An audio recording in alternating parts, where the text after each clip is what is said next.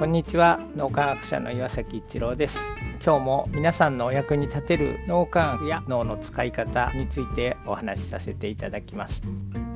よく心に描いた通りになるというようなことを聞くと思うんですけど実際に心に描いた通りにならないなって思ってる人は多いんじゃないかなと思います。実は僕もそういうふうに思っていました。それなのに心に描いた通りになるみたいに言う人がいるのはどうしてなんだろうなっていうことで実はですね脳にデフォルトモードネットワーク DMN という脳回路があります。この DMN って例えばなんか一生懸命に仕事をしていて仕事じゃなくてもいいんですけど一生懸命に何かをしていてふっと集中が途切れた時に、あ、そうだそうだ、あの、今日の夕方帰る時に、買い物してくれってうちの奥さんに頼まれたなとか、なんかいろいろ集中が途切れて、ふっと何かイメージが出てくるっていうことよくあると思います。で、それ以外にも、ちょっと流しながら何かをしている。例えばなんかお皿洗ってるとか、掃除をしてるとか、こんなに集中しているわけじゃないみたいな。そんな時に掃除しながら、ちょっと他のこと考えてたり、みたいなことはあると思うんですが、そういう時にも DMA DMN 活動しているということが分かってます。DMN の活動している時間っていうのを見ていくとですね、1日のうちに半分くらいは DMN が活動しているということが分かってきています。DMN がイメージトレーニングをしているような状態です。でイメージトレーニングは、まあ、アスリートの人たちとかよくしているのを聞かれると思いますけど、イメージトレーニングっていうのは脳にその効果があるということが科学的に確認されています。なのでイメージトレーニングすごく大事なんですが、DMN が作っているイメージというのは実はイメージトレーニングによって脳に大きな影響を与えているということです。普通はですね、DMN ってちょっとこう不安なこととか心配事が出てくることが非常に多いということが分かっています。そうすると1日の半分くらいの時間を DMN が心配事、不安なこと、そういうことでイメージトレーニングをしている。そのイメージが現実化しているということが分かってきています。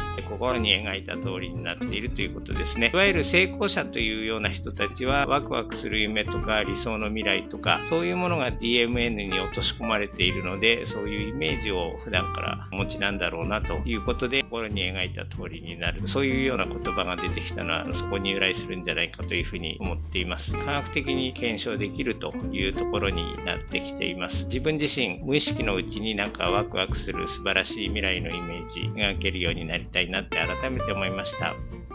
今日も何かのヒントになると嬉しく思います。ありがとうございました。この3分脳磨き気に入られた方はメルマガでも脳磨きのことを発信していますので脳磨きメルマガ検索してみてください。そちらからも脳磨きあるいは最新の脳科学のことを学んでいただくことができます。皆さんのお役に立てると嬉しく思います。今日も素晴らしい一日をお過ごしください。脳科学者の岩崎一郎でした。ありがとうございました。